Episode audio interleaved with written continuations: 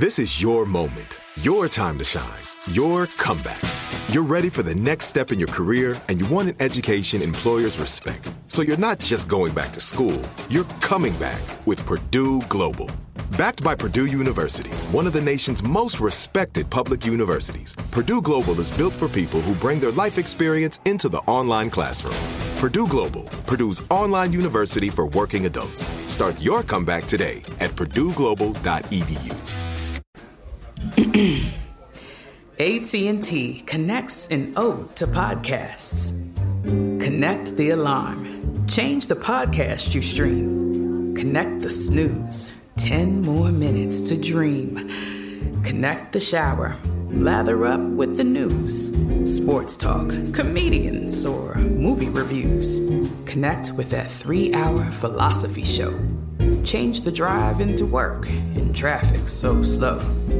Connect the dishes to voices that glow. Thank you to the geniuses of spoken audio. Connect the stories. Change your perspective. Connecting changes everything. AT&T. Are you still searching for your perfect place to call home? Well, now is the time to buy at Fisher Homes. If you're looking to move in before the end of 2024, May could be your last opportunity to start building your dream home and close before the year's end. If you're hoping to move in even sooner, Fisher Homes also has homes that are move in ready and waiting for you, where you can start enjoying the benefits of homeownership even faster. Schedule your personal tour with a new home advisor today at FisherHomes.com and make this spring the season you find your perfect home sweet home. Speed of Sound is a production of iHeartRadio.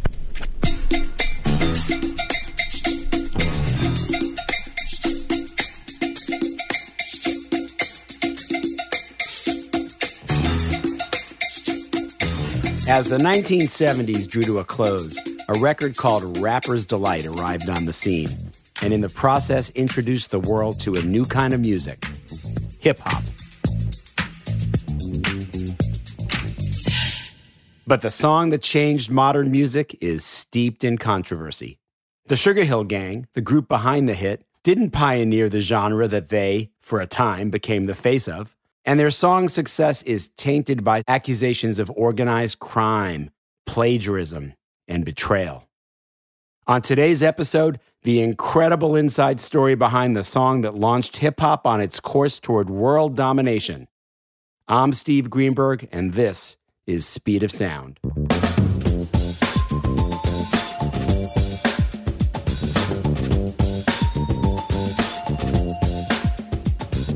So it's October 1979.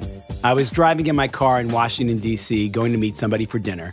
I'm listening to the radio, and I think I'm hearing the song Good Times by Chic, which was very big at the time. But all of a sudden, this guy starts talking over the record.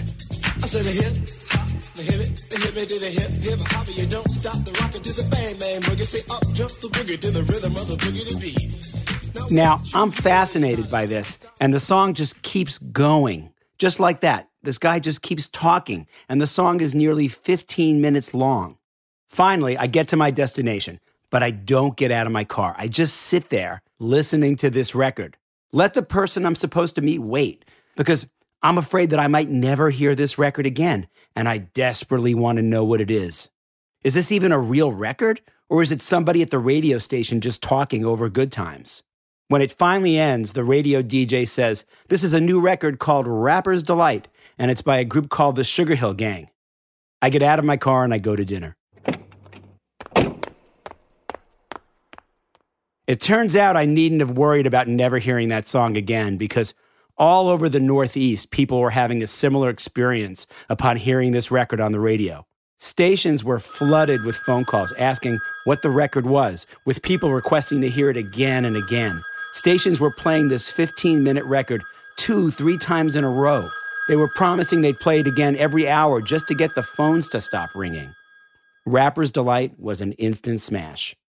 But as much as radio audiences were just as exhilarated as I was to hear this fresh new sound, there was grumbling and even bitterness up in the Bronx. Because, as it happened, this fresh new sound wasn't quite so new. During the previous few years, a very vibrant scene had been flourishing in the Bronx. But the music they made up in the Bronx had never been released on a record. It was all performed live at parties held at people's houses or in community centers or in local parks where the mobile DJs powered their sound systems by plugging into lampposts. And those South Bronx parties, where modern DJing and rapping were invented, were called hip hops. Curtis Brown, also known as Grandmaster Caz, was one of the early innovators on the South Bronx music scene. He's also one of the rap pioneers featured in Macklemore's 2016 hit, Downtown. Here's how he recalls the early days. When we talk about things, we tend to talk about the big, you know, the big things. But I mean, hip hop started for me in, in a building, like in, in an apartment house with one little turntable and a stack of 45s. Okay. And we were doing house parties, the traditional house parties, like from the 50s, where they paid at the door 25 cents or whatever, come in. It was that kind of situation. Okay. Except the music that we gravitated to is the, the formative music of hip hop. Those old funk, soul, and break beats, even some disco, but just the part that we dance to. And that's that's kind of what formed the foundation of the music of hip hop, those house parties. Basically any party where we could come together, dance the way we want to, dress the way we want to, interact with each other the way we want to, became the um, foundation for hip hop.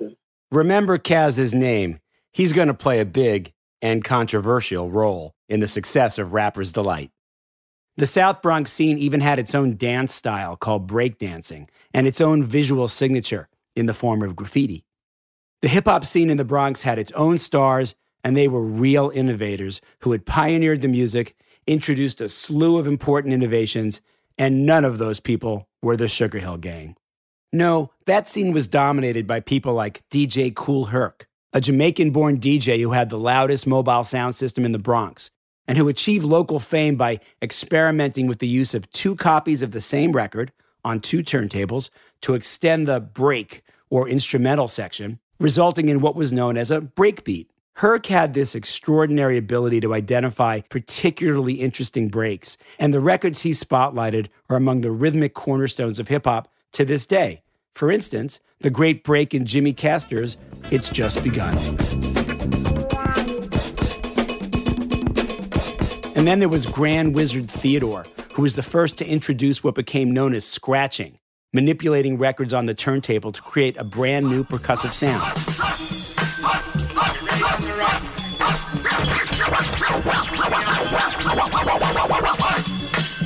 Ready firing And there was Grandmaster Flash, who perfected the art of scratching and who also perfected cutting between sections of the same record on two turntables to keep the beat going for minutes at a time without losing the rhythm, which was a big improvement over DJ Kool Herc's style because Herc wasn't concerned in the least with keeping a smooth beat going as he switched from record to record.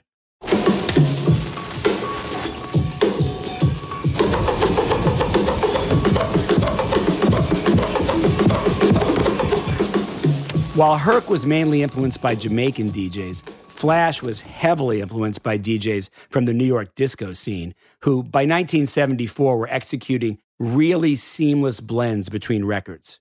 Flash's technique was helped a lot by the introduction of 12 inch singles in 1975, which had wider grooves, making it a lot easier to perfect the art of scratching and cutting back and forth between two turntables. And then there were Bronx MCs like DJ Hollywood, the Furious Five, or the Cold Crush Brothers, people who had mastered the art of rapping along with those breakbeats to send a party crowd into a frenzy. Except back then they didn't call it rapping, they called it MCing. And all those people, when they heard Rapper's Delight on the radio, they were annoyed. None of them even knew who the Sugar Hill Gang were. And how did they make a record and get it on the radio? So, who were these guys who had beaten everybody else to the punch? Well, at the core of the Sugar Hill Gang was Henry Lee Jackson, known professionally as Big Bank Hank. He grew up in the Bronx, where he worked the doors at a Bronx hip hop nightclub called The Sparkle. There, he met an MC named Grandmaster Caz, the same Grandmaster Caz we heard from before, and he became the manager of Caz's first group, the Mighty Force MCs. Here's Grandmaster Caz again. Well, actually, I met Hank at, uh, he was a doorman at a club called The Sparkle in the Bronx. Hank was always at the door, so we gained a rapport. We started chilling, being cool. He lived in the Bronx, and and we just got cool. And um, Grandmaster Flash had uh, management, Black Door Productions. The Funky Four had a management. So I'm thinking for me to, to advance in this thing, I'm gonna need a manager situation that'll help book me shows and stuff like that.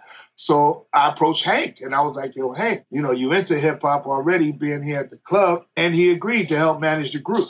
We were a, a known, you know, act. We were on our way up. We were rising, but we lacked a good sound system.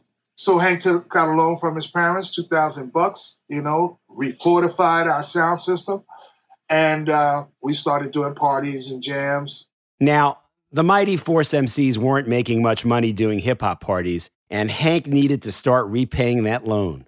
So Hank got a job in a pizza shop in New Jersey. Someone that he knew, a friend of the family or whatever, he got a job in a pizza shop in New Jersey. Crispy Crust Pizza. We used to take a little boombox to work with him. Of course, me being a DJ and one of the first to, you know, record and make some of the first mixtapes, I used to give Hank some of these tapes, you know, just to rock with, take to work, whatever.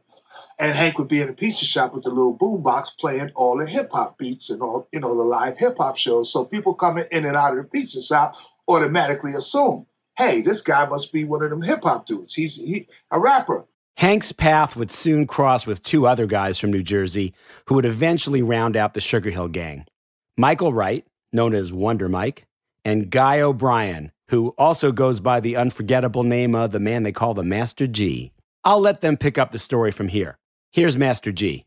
I come from a musical background. So my dad was kind of like a frustrated musician. We had a studio in our basement in Teaneck, New Jersey. So I was always around music and I played drums and uh, farted around with a few different uh, instruments. So from my childhood, I was always into music, listening to a lot of jazz and that kind of thing. And then, of course, the funk scene because it was all 70s. And um, so we had a little band. And then, you know, I got introduced to DJing from an upperclassman. Uh, and uh, I thought it'd be a cool idea if I did a little DJ thing myself, because then that started becoming popular around our area and uh, uh, Hackensack, Teaneck, and Englewood area. So I was DJing and uh, I was going to school, trying to, you know, figure out what my next move was going to be. 11th grade transitioning into the 12th grade. I was just a kid, man, uh, you know, a kid in the suburbs of, um, you know, northern New Jersey, trying to figure out what I was going to do with my life and, you know, trying to make $2 and DJing and just doing my thing. That's what I was doing at that time. Wonder Mike was also building a name and following as a local DJ at the time introducing Northern New Jersey audiences to an entirely new sound. Master G picks up the story. Mike and I were rivals. So we had our own little hip hop scene. We were rapping. We are legitimate rappers. Mike and I are legitimate rappers. We wrote our own raps. I was spinning records, cutting them out. I did all of that. But our, because it was in New Jersey in the Englewood, Hackensack, and Teaneck area, it was our little area. So we had our own little hip hop scene. And New York literally is like a 15 minute ride from where we were at. So we got it, but we got it kind of like secondhand. At the same time, a New Jersey music legend was also discovering the sound of hip hop. By the late 1970s, Sylvia Robinson was already one of the most successful female executives in the music business. Along with her husband, Joe Robinson, she owned All Platinum Records, a major R&B indie label headquartered in Englewood. She'd also experienced major success as an artist, songwriter, and producer. As Little Sylvia, she recorded for Savoy Records in the early 50s.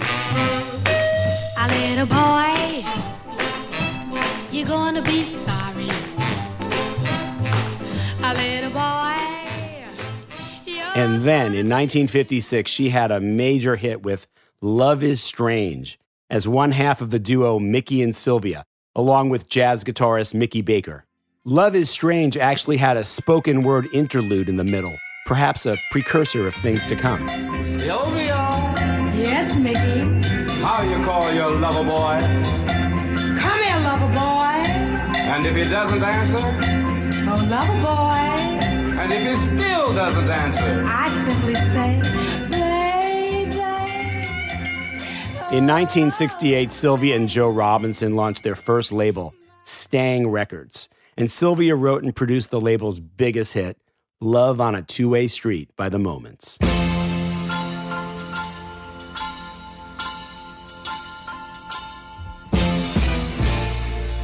That record went on to be memorably sampled by Jay Z in Empire State of Mind.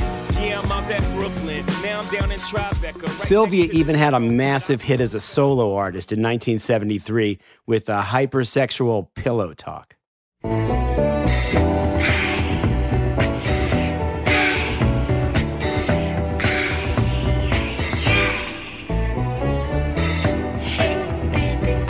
But Sylvia Robinson was no mere sex kitten. She was a tough businesswoman. She and her husband Joe navigated the rough and tumble world of record pressing, distribution, and promotion with the backing of their silent partner at the label, the notorious Morris Levy. Morris Levy was a flamboyant music executive who, at the height of his influence, had an interest in about 90 music companies, including labels, publishing companies, pressing plants, and a chain of record stores. He also had ties to the Genovese crime family, and toward the end of his life, he was sentenced to 10 years in prison on multiple counts of extortion. But with Morris Levy on their side, the Robinsons knew that if they sold records, they'd get paid. Now, in the summer of 1979, Sylvia's son Joe Jr. threw his mom a surprise party at the Harlem World Disco in New York City. And at that party was a DJ named Lovebug Starsky, who was spinning records and rapping to the beat.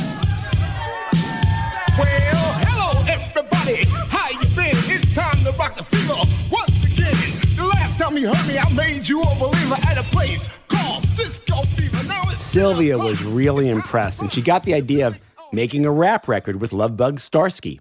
But Lovebug turned her down, saying he was making too much money performing live to take time out of his schedule to make a record.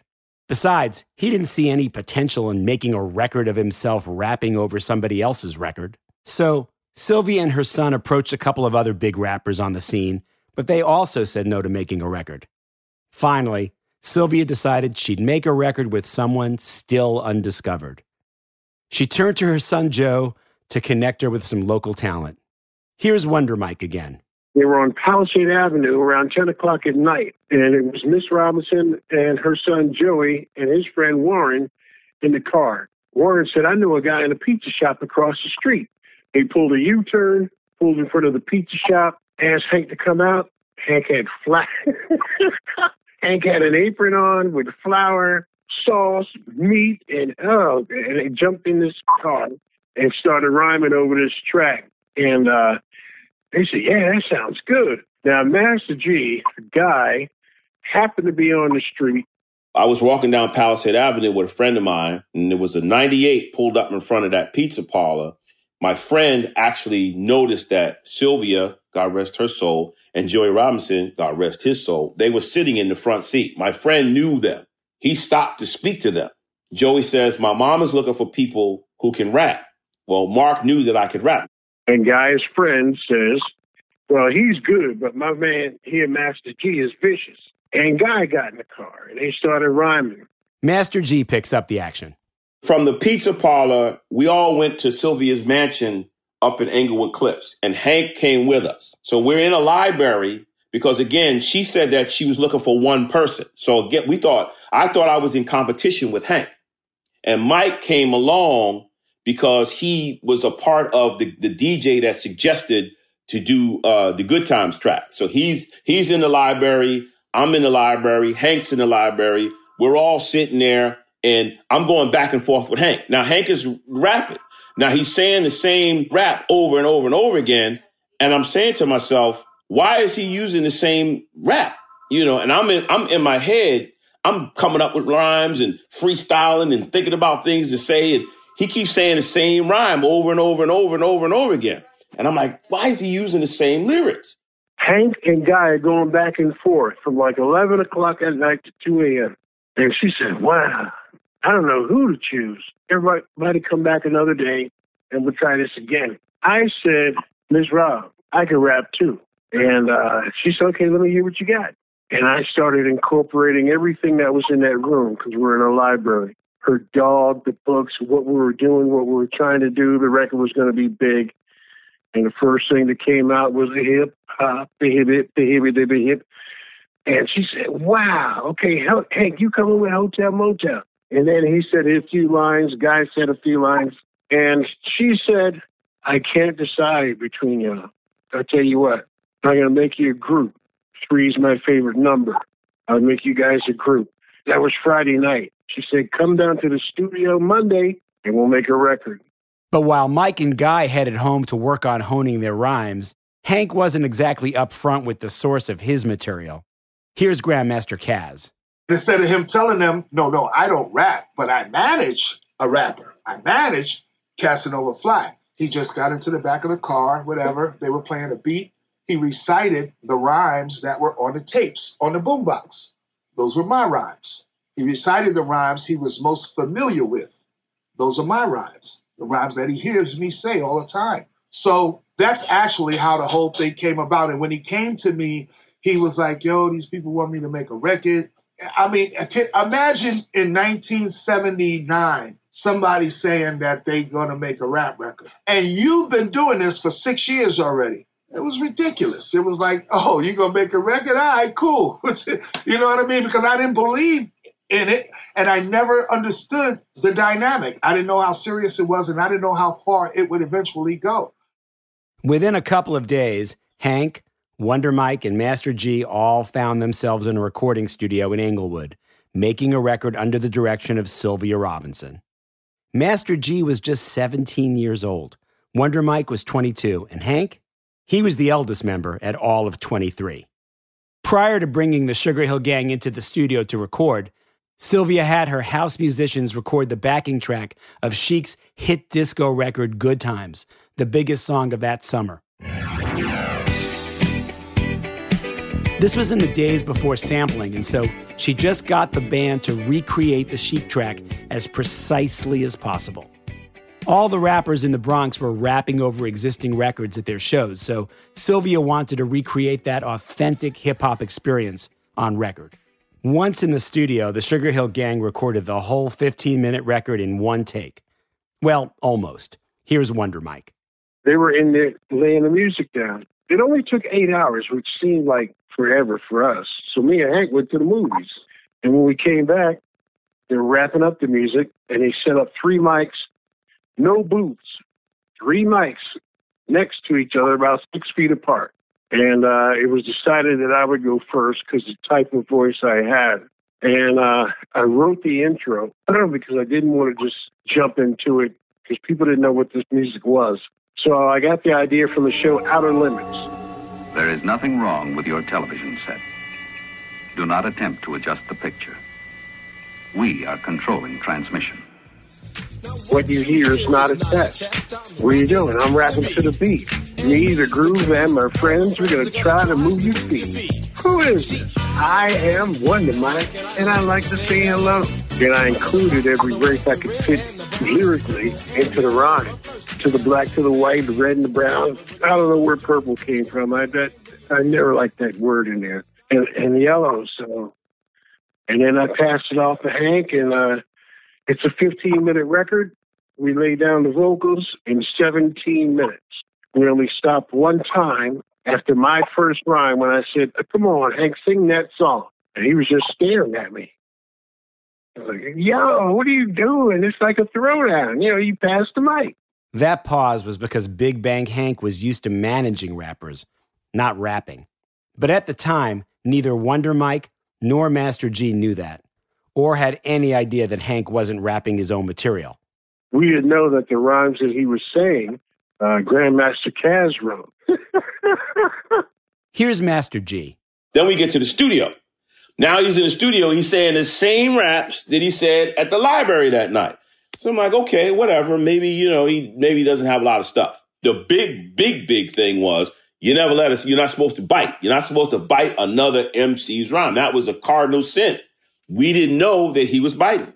Wonder Mike does acknowledge, however, that Big Bank Hank was not without talent. Now, Hank may not have been a writer, but he had a great voice.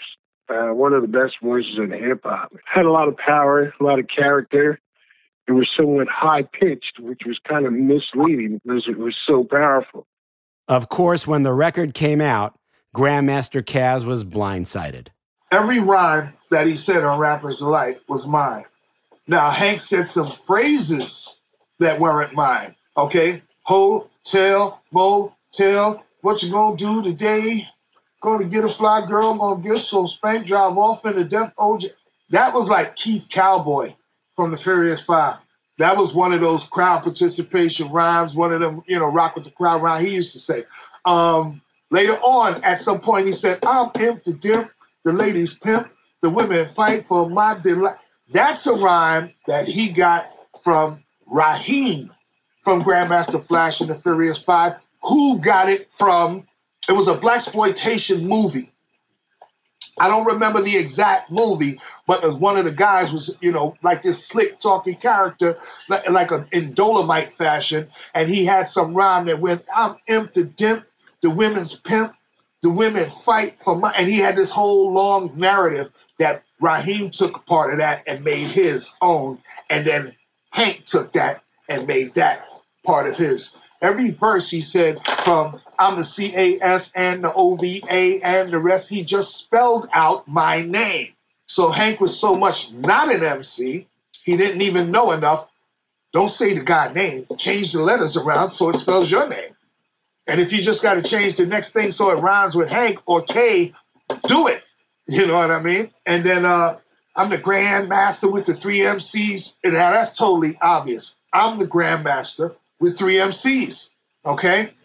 And the most ironic of all of the uh, raps that he said was the one about, you know, from the time I was only six years old, I never forget what I was told. It was the best advice I ever had, came from a wise and dear old dad. And he went into this narrative about how his dad sat down and told him these lessons. And it goes, all right, from the time I was only six years old. And then when he sums it up, he goes, so from 66 to this very day, you would have to have been six years old in 1960. That's me. I was six years old. And then it said, never let an MC steal your rhyme. Irony on irony. And that little story in Rapper's Delight about Superman, that was also one of Caz's rhymes from a couple of years earlier. In fact, that was one of the most famous rhymes in all of Bronx hip hop culture up to that point. Legend must have been true. I said, by the way, baby, what's your name? Said I go by the name Lois Lane, and you can be my boyfriend. You surely can. Just let me quit my boyfriend called Superman. I said, Once the recording of Rapper's Delight was completed, Sylvia quickly got it ready to bring it to market. She decided to release it on a new imprint. Sugar Hill Records, named after a neighborhood in Harlem that historically was home to artists and musicians. And she named her new group the Sugar Hill Gang. Coming up next, Rapper's Delight storms the charts and changes the music game forever.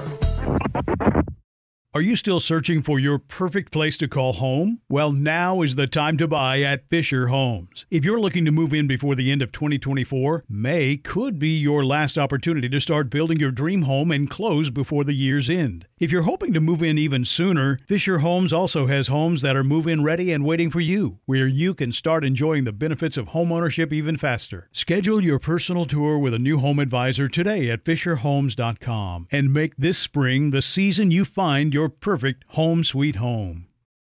This is it. Your moment. This is your time to make your comeback with Purdue Global. When you come back with a Purdue Global degree, you create opportunity for yourself, your family, and your future. It's a degree you can be proud of, a degree that employers will trust and respect. Purdue Global offers working adults like you over 175 flexible degree programs to meet your specific career goals. These include associate, bachelor's, master's, and doctoral degrees and certificates. Purdue Global degree programs range from nursing to business to communication and more. Whatever your interest, we have the degree that will move you forward. You have the knowledge, you have the experience. Now it's time to get credit for the work you've done and earn the recognition you deserve with Purdue Global, Purdue's online university for working adults. You know you're worth it. We do too. So don't wait another second to get the degree that will take your career to the next level. Start your comeback today at purdueglobal.edu. Spring is a time of renewal, so why not refresh your home with a little help from Blinds.com? Blinds.com invented a better way to shop for custom window treatments. There's no pushy salespeople in your home or inflated showroom prices. Free samples, free shipping, and our 100% satisfaction guarantee can put the spring back into your step and into your home too. Shop Blinds.com now and save up to 45%. Up to 45% off at Blinds.com. Rules and restrictions may apply.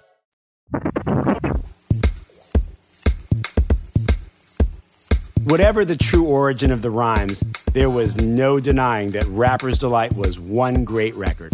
For the uninitiated listening on the radio, Rapper's Delight sounded like the Sugar Hill Gang were performing the vocal equivalent of graffiti over Chic's Good Times. It was the glossy world of disco meeting its harsher street cousin. Upon its release in September of 1979, the 12 inch single of Rapper's Delight became an immediate smash, selling 75,000 copies a day and peaking at number 4 on the R&B chart, number 36 on the Hot 100 too. It would have been a much bigger hit on the Hot 100, but a lot of pop stations shied away from playing it because late 1979 was the beginning of a major anti-disco backlash at radio. And a bunch of guys rapping over Good Times, one of the biggest disco hits of the year, was seen as potentially alienating for audiences who wanted to move on from disco. But even the relative lack of pop radio exposure didn't keep Rapper's Delight from becoming the biggest selling 12 inch single of all time and immediately changing the lives of the guys in the group, especially then 17 year old Master Gee. Let me tell you how mind blowing it was, okay? I went from trying to figure out how to get a date, how to try to, you know, manage what I was going to do, how to get a car. I went from that to literally a movie. Like from one, one day, I'm trying to figure out how to get a date. The next day, I'm running in my own neighborhood away from girls that I, you know, had the biggest crushes on. You know, it was crazy. I, I couldn't, I couldn't leave an arena. We had a decoy that used to run out of the backstage door and all the girls would run after them and then they would shuttle me into the car to get out of there. That's what it was like. I'd get pulled off the stage. I got my clothes teared off, my hair pulled. It was crazy. Here's Wonder Mike. 1964, I saw Hard Day's Night in a movie theater, looking at these guys, the Fab Four, sing these catchy songs, and girls losing their mind. And here I am with two other guys, and the exact same thing is happening. They got so excited, they got so strong, they were that they tackled Hank. Hank is 6'2", 305. And they tackled him like like they were Ronnie Lott, a bunch of Ronnie Lott. Now, we've repeated before on Speed of Sound the old music biz saying, where there's a hit, there's a writ. And of course, the inevitable lawsuit was filed by Chic, who hadn't received any writing credit or royalties on the track. An out of court settlement gave Chic's Nile Rodgers and Bernard Edwards co writing credit. The Mighty Force MCs were not so lucky, on the other hand. Lacking the knowledge of copyright law and the legal muscle that Chic's team possessed, Grandmaster Caz never saw a dime. Of course, he didn't press his claim too hard, aware as he was of Sugar Hill's affiliation with the mob. But still, the song was a game changer, single handedly jump starting the hip hop record business. And literally, the first line of the song is as if announcing to everybody the start of a new era. But as I mentioned earlier, there were a lot of people rapping live over breakbeats before the Sugar Hill Gang. In fact, the Sugar Hill Gang weren't even the first people to make a rap record. Rapper's Delight was actually beaten to the marketplace by a few months by this record. Right, y'all. Here we go. You just clap your hands and you stomp your feet because you're listening to the King Tim the III, personality jock, by the veteran funk band Fatback Band, started its life as the B side of a song called You're My Candy Sweet. It was just an afterthought, something to fill the other side of the 7 inch single with. The part of King Tim was voiced by vocalist Tim Washington, a friend of the band who was not a professional MC. The record did okay, getting up to number 26 on the R&B chart, but the backing track was standard Fatback Band, and Tim just rapped on the verses while the band sang the chorus. Therefore, King Tim III didn't present as revolutionary the way Rapper's Delight did. Now, while King Tim III was the first record featuring rapping in a purely hip hop context, there was a long tradition in American black music of vocalists performing in a style that can now be seen as the precursor of rapping. For instance, in 1941, a group called the Jubilaires released a popular record called Preacher and the Bear. Yes, just come on, brothers, if you want to hear a story about that preacher and the bear. Gather round, boys. I don't want you to miss none of this here story, cause it goes like this. A preacher... And there was a major tradition of R&B radio DJs speaking in rhythm on the air, like station WOV New York's Jocko Henderson. Way up here in the stratosphere, we gotta holler mighty loud and clear. East to the yacht. Ho, this is Jock and I'm back on the scene with the record machine. And down in Memphis. Rufus Thomas was doing his own rapping on WDIA. Aha! She cried as she raised the wooden leg and then she sighed. Pink Pussycat Wine, the New York State wine. I repeat, Pink Pussycat Wine. In 1968, a veteran African American comedian named Pigmeat Markham had a top 10 hit with a record called Here Comes the Judge, with sections that sound fairly similar to the rap sounds that came out of the Bronx in the 1970s. He, yeah, he's the coat of swings. It's just about ready to do that thing. I don't want no tears, I don't want no lies. Above all, I don't want no alibis. This judge is hip. And a few records appeared in the early 70s that would have a major influence on the early Bronx rappers, like radio talk show host Gary Byrd's poem set to music, Every Brother Ain't a Brother, which became very well known to listeners of his program on New York soul station WWRL. Time for us to face the truth and level with each other. It's time for us to face the fact that every brother ain't a brother. There are some In 1973, Lightning Rod from the politically charged poetry collective The Last Poets recorded Hustler's Convention, an album that was performed entirely as a spoken word piece over funky grooves, and which over the years has gone down as a major influence on hip hop culture. Twice. A few other studs roll, but their games was cold. Soon they all blew their dough. The only dude that seemed ready was finger popping Teddy, and now was his turn to do. Starting in 1974, the scene really began to come together in the South Bronx, an area of New York City that was particularly afflicted with poverty and urban blight. Shells of burned out buildings were an increasingly common sight as landlords actually set fire to their own property to claim insurance money. So, a street party featuring a DJ with two turntables and a microphone was a very affordable form of entertainment for South Bronx teenagers, with rival gang members sometimes showing up and turning their energy to rap battles instead of street battles. There was a lot of competition at the core of early hip hop at every level rap battles, competition between breakdancers, graffiti artists trying to outdo each other. And with the exception of the graffiti, which could be seen on every subway car in the city, it was all out of sight from the rest of New York.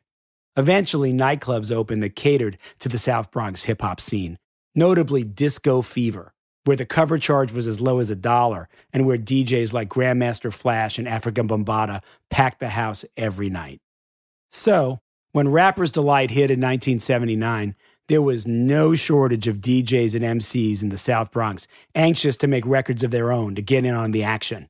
And there was no shortage of veteran indie record executives anxious to put those records out. One of the first of those executives to get into hip hop was Bobby Robinson, no relation to Sylvia or Joe Robinson, owner of the legendary Harlem record shop Bobby Robinson's Records on 125th Street.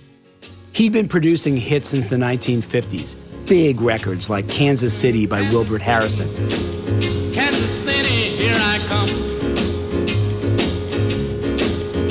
I'm going to Kansas City. Kansas City, here I come. He was turned on to rap by his nephew, Spoonie G, who had already, in those very first weeks after the arrival of Rapper's Delight, made a record on a small label called Spoonin' Rap.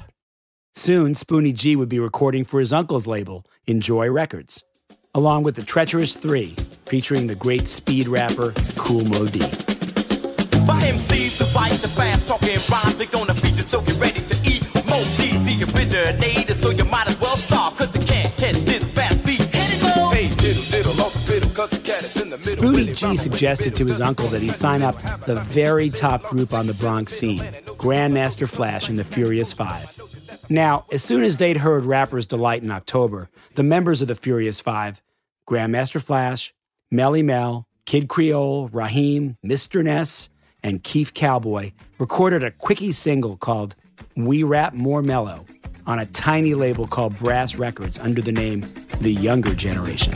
We got Lily Bell because I rock so well. We got Mr. Ness because I rock so bad. And Raheem, all the ladies drink. Cowboy, I make you jump for joy. And Creole, solid gold. The kid Creole. But by November, they signed to Bobby Robinson's Enjoy label and recorded Super Rappin', a record which contained a lot of the same rhymes that could be found on We Rap More Mellow. But Super Rappin' also contained a few verses that would later find their way into hip hop history.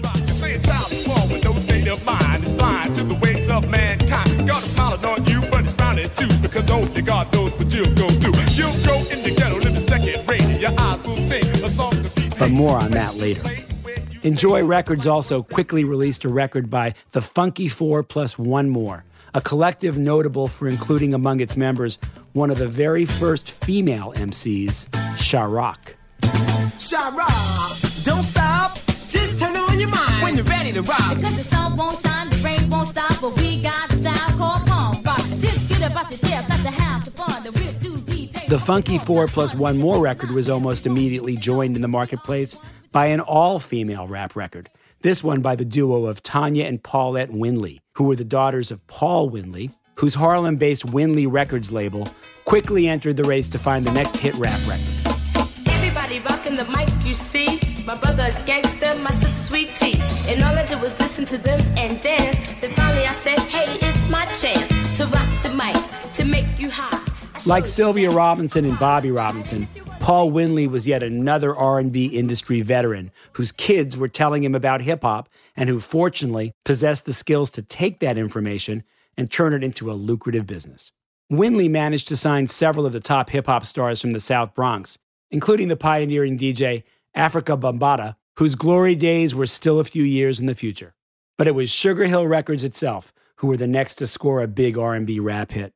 The label's very next release after Rapper's Delight was by an all-female trio of MCs who came from South Carolina no less, called The Sequence, featuring a teenage Angie Stone under the name Angie B. Their song Funk You Up went top 20 on the R&B chart at the turn of the new decade.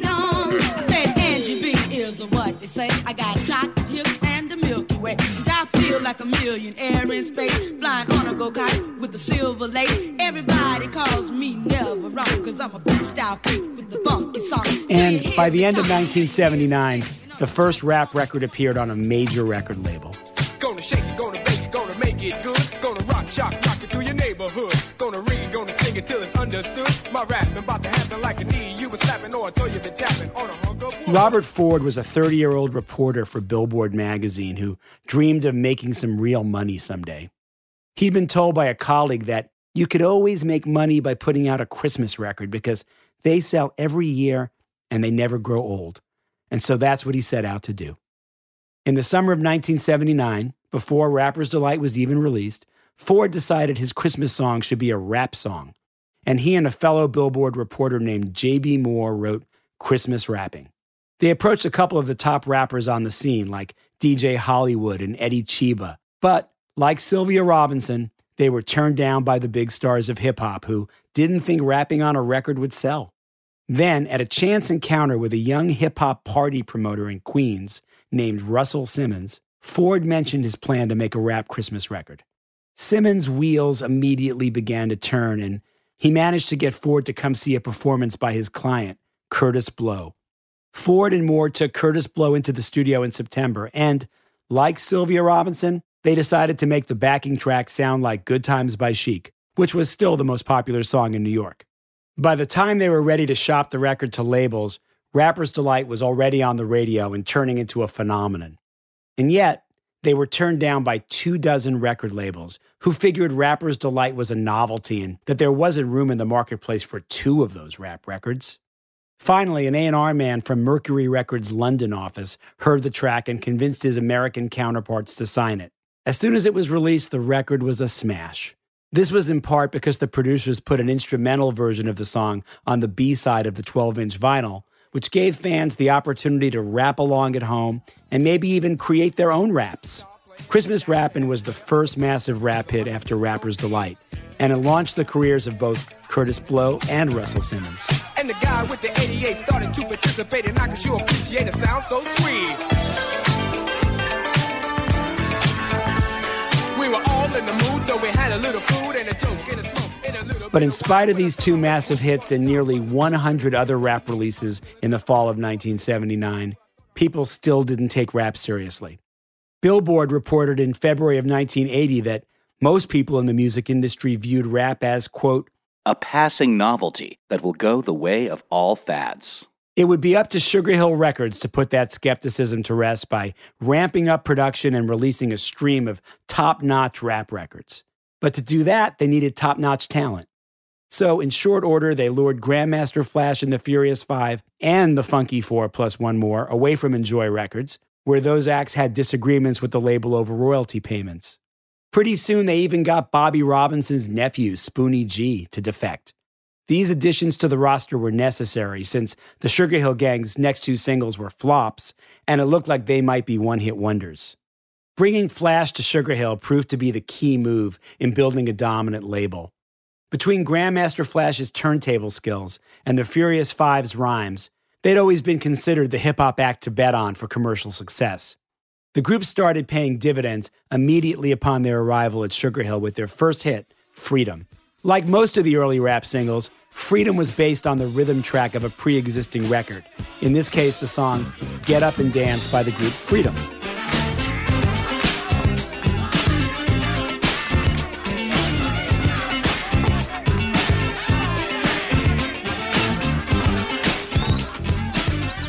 But instead of having the track played just like the original record, as they did on previous records, Flash got the Sugar Hill House Band to approach it like Flash would if he was spinning the record at a live hip hop show. Flash one time. Everybody say two. Flash two time. Say three. Flash three time. Complete with call and response from the crowd and horn stabs that sounded like they would if Flash was back spinning the record and repeating the same horn stab over and over again. It was an unusual approach, getting a live band to imitate the sound of a DJ spinning recordings made by a live band. But it made for one very cool record.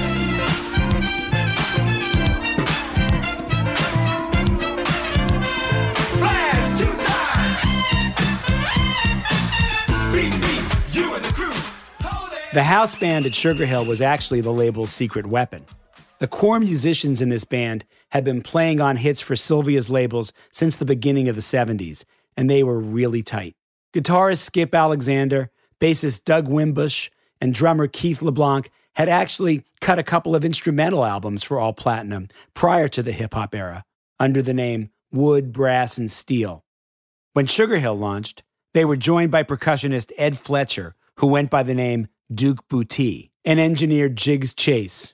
Together, they were the last great label house band before labels turned to synthesizers. They were the hip hop equivalent of Booker T and the MGs at Stax or Motown's Funk Brothers. And because Sugar Hill was the first label to focus on making rap records, these musicians were literally the first hip hop musical ensemble. The first ones tasked with the challenge of making records made to sound just like a DJ playing other records. With the post disco backlash against black dance music in full sway on pop radio in the early 80s, Sugar Hill's output was foreign to most white audiences. For the Robinsons, catering exclusively to the black community was more or less business as usual. But for the artists, it was more than just frustrating. Grandmaster Flash and the Furious Five were actually driven from the stage under a barrage of plastic cups when they opened for The Clash at Bond's nightclub in New York in 1981. The rock audience just didn't know who they were and didn't know their music.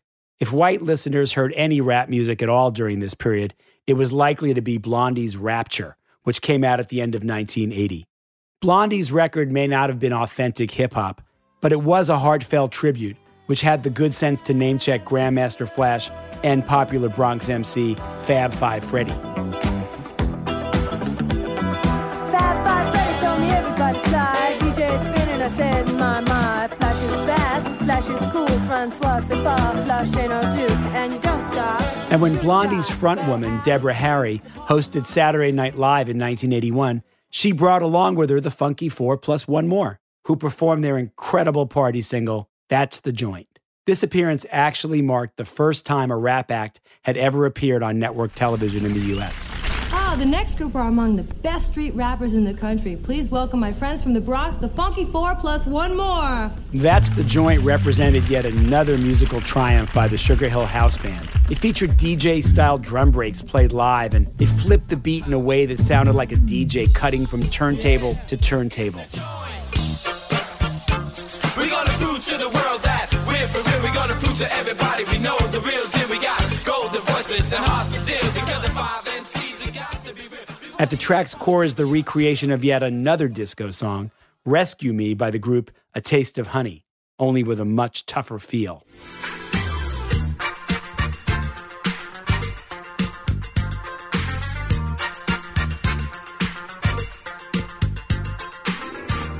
And that live DJ party feel is what finally brought the Sugar Hill Gang back to the charts more than a year after Rapper's Delight. First, with the exuberant Eighth Wonder, which used the musical track of the disco song Daisy Lady by the group's Seventh Wonder as its core. Clap your hands, everybody, and everybody just clap your hands. I'm fly girls, clap your hands. I'm fly guys. Well, if you're feeling alright and you think you're on, somebody let me know. And then the Sugar Hill Gang tackled one of the holiest grails in all of hip hop when they recorded Apache, built around what was Kool Herc's signature break, which came from the incredible bongo band's record Apache.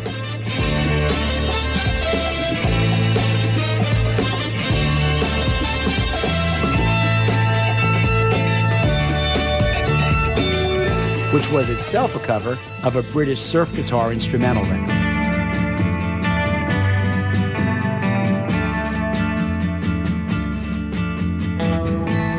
Once again, the sound of a party in the background gave the listener the feel of being at a hip hop performance, except with the live band imitating the sound of the DJ spinning and cutting records.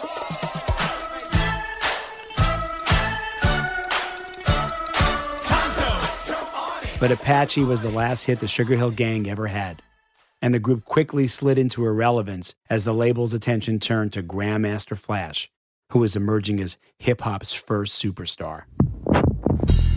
Coming up, Grandmaster Flash proves much more than a flash in the pan. Are you still searching for your perfect place to call home? Well, now is the time to buy at Fisher Homes. If you're looking to move in before the end of 2024, May could be your last opportunity to start building your dream home and close before the year's end. If you're hoping to move in even sooner, Fisher Homes also has homes that are move in ready and waiting for you, where you can start enjoying the benefits of homeownership even faster. Schedule your personal tour with a new home advisor today at FisherHomes.com and make this spring the season you find your perfect home sweet home. This is it. Your moment. This is your time to make your comeback with Purdue Global. When you come back with a Purdue Global degree, you create opportunity for yourself, your family, and your future. It's a degree you can be proud of, a degree that employers will trust and respect. Purdue Global offers working adults like you over 175 flexible degree programs to meet your specific career goals. These include associate, bachelor's, master's, and doctoral degrees and certificates. Purdue Global degree programs range from nursing to business to communication and more. Whatever your interest, we have the degree that will move you forward. You have the knowledge, you have the experience. Now it's time to get credit for the work you've done and earn the recognition you deserve with Purdue Global, Purdue's online university for working adults. You know you're worth it. We do too. So don't wait another second to get the degree that will take your career to the next level.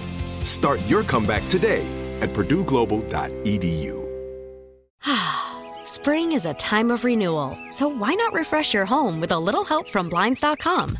Blinds.com invented a better way to shop for custom window treatments. There's no pushy salespeople in your home or inflated showroom prices. Free samples, free shipping, and our 100% satisfaction guarantee can put the spring back into your step and into your home too. Shop Blinds.com now and save up to 45%. Up to 45% off at Blinds.com. Rules and restrictions may apply.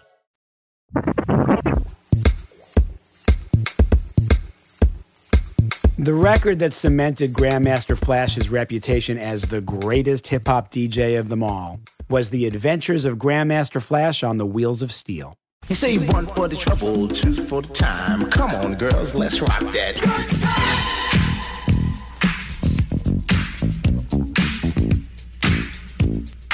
It was a truly radical record. It was the first time anyone had tried to capture an actual DJ performance on a record, rather than having a band recreate the vibe. On this record, Flash exposed the whole world to the DJ's art of cutting and scratching, mixing back and forth between short passages from numerous records, creating a whole new kind of recorded music.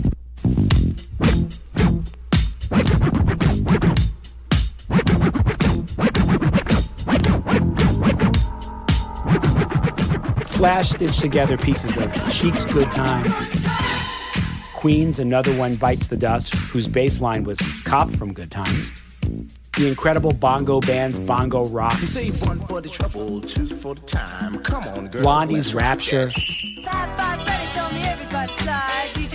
and numerous hits from the Sugar Hill label, plus a spoken word snippet from a children's record. It took Flash seven hours of spinning records on three turntables to get the record right. He insisted on doing it all in one continuous take and refused to punch in after a mistake or use any overdubs. That meant one mistake and he had to start all over again. The end result is a tour de force performance by a true master of his craft. What Flash accomplished on this record was to demonstrate that hip hop was more than just people rhyming over disco beats. As writer David Toop noted at the time, While other releases translated hip hop, Adventures was as close as any record would come to being hip hop. but hip hop was about to change in radical ways with the release on an upstart label called Tommy Boy of a record by one of the original pioneers of hip hop who decided to embark in a whole new direction. Afrika Bambaataa was a big fan of the German electronic music group Kraftwerk, whose song Trans Europe Express had already changed the course of disco music a few years earlier. Trans Europe Express. Trans Europe Express. Bambaataa and his producer, Arthur Baker, decided to create an electro version of a hip hop track using Trans Europe Express as its core, and then have the rappers in Bambaataa's crew improvise the rhymes, which, due to the song's rhythm, necessitated rapping off time, with the vocals being distorted in the mix. This record truly sounded like nothing that had ever come before, and it was an instant smash with hip hop fans in New York. It came out of nowhere and was so unusual and original, it just dominated the scene.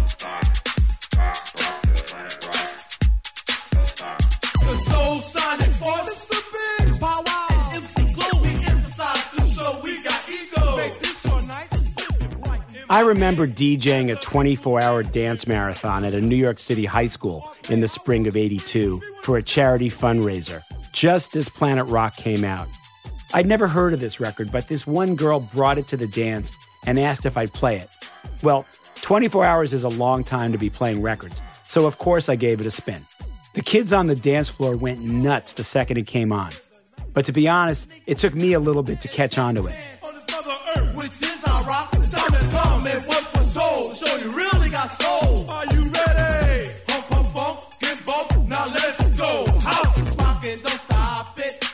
The first time I played it, I was afraid that I'd blown out one of the speakers because I couldn't imagine the record was supposed to sound that way. But the girl assured me that, yep, this is what it's supposed to sound like. And I played that record every hour for the whole length of the dance marathon, and it filled the floor every single time. After about the third or fourth time I played it, I was in love with it. At the end of the 24 hours, I got on the mic and announced, I have time for one more song. What record do you want to hear? And everybody shouted in unison, Planet Rock! Planet Rock was a game changer. For one, it instantly made the live bands that played on hip hop records obsolete. The first Sugar Hill artists to rise to the challenge laid down by Planet Rock were Grandmaster Flash and the Furious Five. Melle Mel, who was the star rapper in the Furious Five, went into the studio with Duke Bootee and Jiggs Chase from the Sugar Hill House Band, and together they created a record that would once and for all prove that rap was more than a novelty. The song they created, The Message, offered an intensely frank view of inner city life, expressing economic helplessness, complete with references to abusive policing, petty crime, unemployment, and prison violence. I tried to get away, but I couldn't get far, cause a man with a tow truck repossessed my car.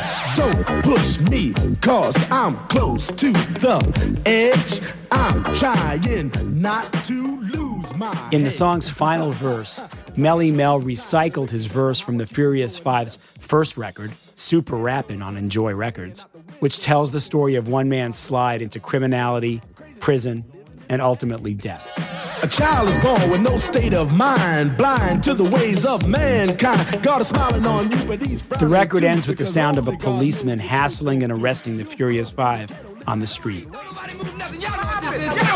Get him up, man! We down with Grandmaster Flash and the Furious Five! Is that a gang? No, man! Shut up! I don't hear you now! Shut up! Officer, officer, what's the problem? You the problem!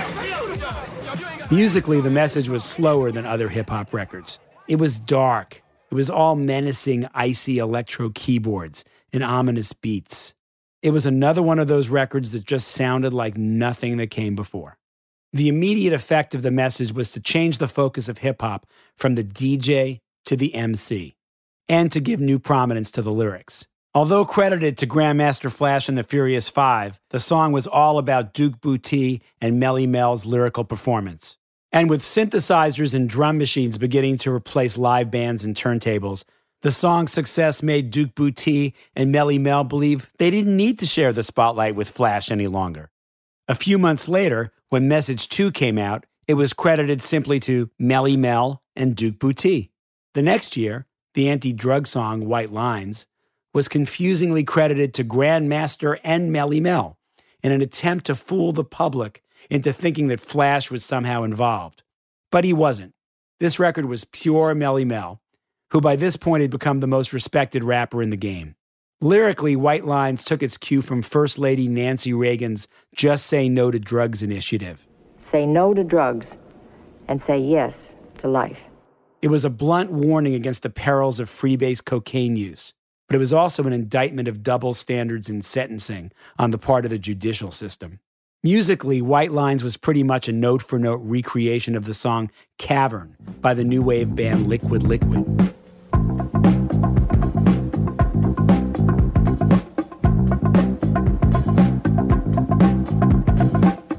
With Melle Mel rhyming over the track.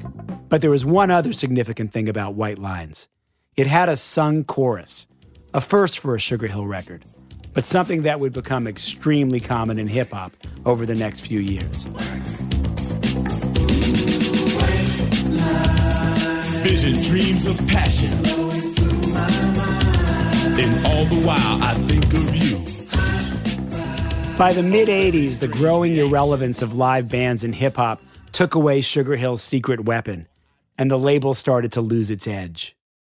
Younger music executives with their ear to the streets started scooping up the best new talent, like Run DMC or Dougie Fresh, while Sugar Hill mostly clung to its older stars. And those stars started to seem uncool when stacked up against the new breed. Competition from new indie rap labels became even more intense when the major labels jumped into the fray. Grandmaster Flash, upset once again about unpaid royalties, left Sugar Hill for Elektra Records, where his output had minimal impact. Sugar Hill Records began to seem out of touch. LL Cool J, for instance, submitted demos to the label nine times and never even received a reply. And in a famous gaffe, the label rejected a music video for White Lines made on spec by a young Spike Lee years before he directed his first feature film and starring an unknown Laurence Fishburne. You can check that video out on YouTube. It's worth seeing. Sugar Hill slid into irrelevance just as hip hop's potential for crossover success began to become realized. By 1986, Run DMC were in the pop top 10 with Walk This Way. And Sugar Hill, after entering a disastrous distribution deal with MCA Records, stopped releasing new product. The label's catalog was sold to Rhino Records in 1995, And the Rhino employee in charge of moving the master tapes out of Sugar Hill's Englewood headquarters remembers a car pulling up behind the tractor trailer holding the tapes, blocking the truck just as it was about to pull out of the driveway. Some rough characters got out of the car and went into the Sugar Hill offices to meet with the Robinsons. After completing their business, they left and allowed the truck with the tapes to pull out of the driveway. In the end, the mob got their piece. Speaking of trucks, around that same time, I had the opportunity to make a record where we wanted to feature a member of the Sugar Hill Gang in order to evoke an early hip hop party vibe. We tried to track down Big Bank Hank, who was driving a truck for the Englewood Sanitation Department. We called the department, and they told us they'd radio Hank on the truck and tell him to call us. Sure enough, a few minutes later, Hank pulled the truck over to the side of the road and called us from a payphone. He showed up at the studio and recorded a few lines in his very familiar style. Girls with the butts out ready to bump. Fellas with the phones looking for the right room. Everybody's grooving, bodies are moving. There's no friction, cause the music is soothing. The party's the main attraction. He chatted with us for a while, sharing that he was happy to have had the experience of recording and traveling the world with the Sugar Hill Gang, even though he never saw most of the money he believed was due to him. Big Bank Hank died of cancer in 2014. And Grandmaster Caz, the guy who actually wrote the words Hank rapped on Rapper's Delight, well, he never got the closure he'd hoped for. Hank and I never made peace. I'm the civil one. I'm the one who never went and attacked, who never went over to Sugar Hill Records and demanded anything. The one who held back my people that was like, yo, let's go, you know. I quelled all that, you know what I mean? I'm the one who took the high road, okay? But Hank never conceded anything. Whatever, if you see him in any interview that he's ever done about the subject, he, he kind of tries to brush it off like, well, you know, we kind of collaborated. We we collaborated on nothing. Everything that came out of his mouth was something that came out of my head and from my pen. There was no colla- collaboration. So Hank and I never got kumbaya or nothing like that. I saw Hank once at a Crotona Park jam. The Sugar Hill Gang was performing in, in Crotona Park. I still hadn't seen Hank in years. And he, you know, he's, he's fumbling with his words. He still can't talk to me. After all these years, he still can't, you know, speak to me. I just took the opportunity to take a photo with him because I had my photographer. To him, I was like, yo, Hank, let's get this pic, man. And, and we took a picture. And that's the only picture that there is, the only photo of, of he and I together. So we never resolved anything. Hank never called and said, listen, man, I'm sorry about this and that. I didn't know this. And nothing, none of that, nothing. As a footnote, I attended Hank's funeral. I drove out by myself to Hank's funeral, and uh, the you know the, the, the pamphlet they make of, of you, you know what I mean, and they give out to people, uh, the memorial. Okay, there's pictures of Hank and pictures of Sugar Hill Gang and different people. At the back of the of the memorial, the picture of me and him, the picture that I had gotten my photographer to take a few years ago, was in the back of the memorial with my face blurred out. Okay. But even if Caz didn't get recognition, royalties, or writing credit for Rapper's Delight, he still sees the song as a big part of his legacy. historically, I place it as the record that introduced the world to, to hip hop and rap music. To me personally, I've been conflicted, of course, but I feel like uh, I, I'm lucky that I'm a part of something that has had that impact. So even though it didn't go the way it should have gone, I'm glad to be attached to it. You understand what I'm saying? I'm glad to be able to say that some of the first words that came out of a rapper's mouth came out of my mind. The song also has a very personal meaning for the Sugar Hill Gang's Master Gee. Rapper's Delight is my passport. It's my my life tuition. It is my experience. It's my my future. It's my family's future. It is the thing that no matter what will be mine. I am the first of my kind. Period. Point blank. I'm the first rap star. I am the first re- rap recording artist. I am the first platinum selling rap recording artist. And because of that song, it's mine and nobody can take it away from me. Wonder Mike believes the record speaks for itself.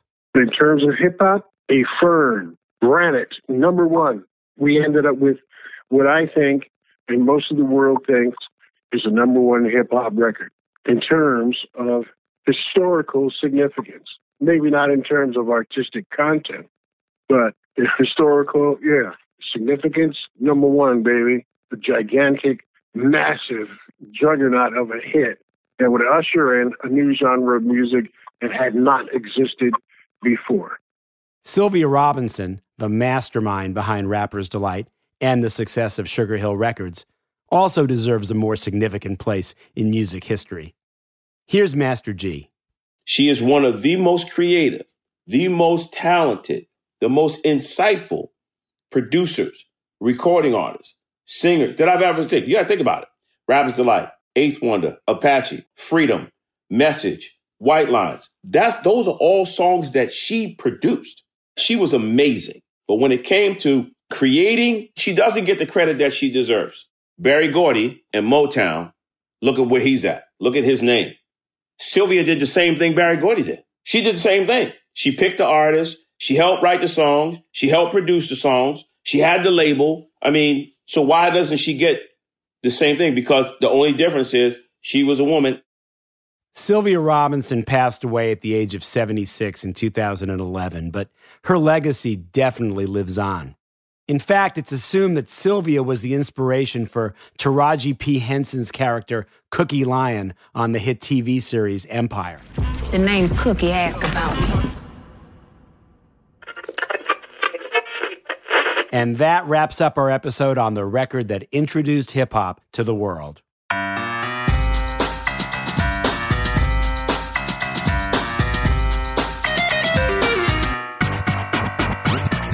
On our next episode of Speed of Sound, we'll look at the dance that kicked off the 1960s in more ways than one, and in the process ignited a social revolution as we tell the incredible story of The Twist.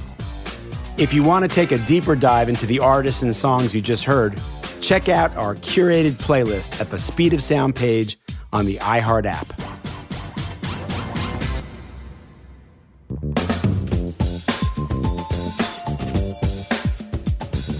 Until next time, you can find me on Twitter at StevieGPro.